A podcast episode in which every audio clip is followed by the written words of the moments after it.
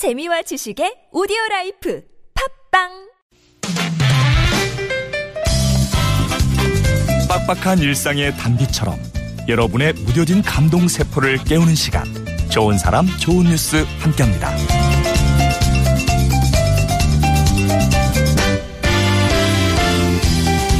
서울 종로구 창신동의 한 낡은 판자촌에는 올해 98 되신 이옥형 할머니가 살고 계십니다.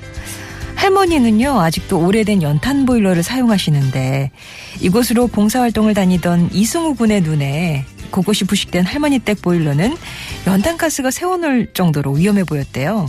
그래서 승우 군은 아버지께 도움을 청합니다.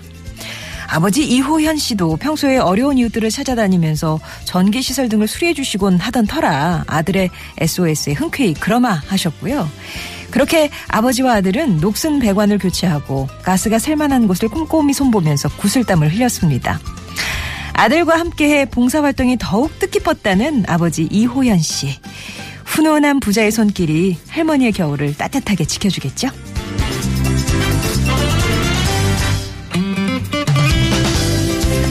추석이 코앞으로 다가왔는데요. 누군가에게는 이 명절이 나눔의 알람 시계로 작동한다고 해요. 인천 남구 주안동에 사시는 74살 김춘선 씨가 지난주 주민센터를 방문해서 사랑의 쌀 100kg을 기부했는데요. 매년 설과 추석이면 인근 관공서나 복지관에 사랑의 쌀을 전달한 지 올해로 벌써 24년째라고 합니다. 어린 시절 형편이 몹시 어려웠던 기억에 어려운 이웃을 보면 돕고 싶어 시작한 기부였다고 하는데 몇 해 전 사업을 정리하고 은퇴한 뒤에는 매일 폐지를 모아서 하루 3천원씩 모은 돈으로 기부를 실천하고 계셨어요. 24년 동안 꾸준히 해오던 일이라 이제는 기부를 해야 마음이 편해진다는 김춘선 어르신. 그 마음이 한가위 보름달만큼이나 풍요롭다는 생각 해 봅니다. 지금까지 좋은 사람 좋은 뉴스였습니다.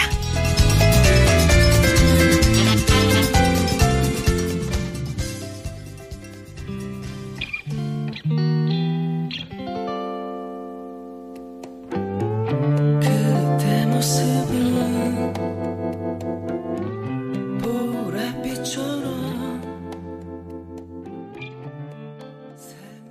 클릭비의 보랏빛 향기 6810번님의 신청곡 함께 하셨습니다.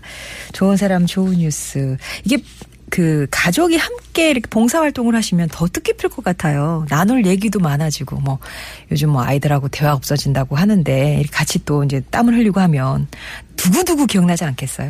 그, 어, 도움을 받는 분들한테도 아주 좋은 일이겠고요.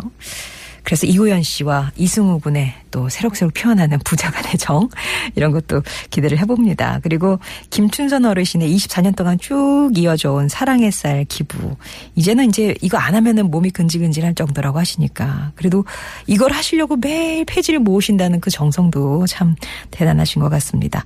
한가위 보름달만큼이나 풍요로운 그 마음 에 복 받으셨으면 좋겠어요. 좋은 사람 좋은 뉴스에서는 이렇게 우리 가슴 울리는 참 좋은 소식들 찾아서 전하고 있습니다. 여러분 주변에 또 소개하고 싶은 좋은 이유 착한 뉴스 있으시면 언제든지 제보해 주시고요.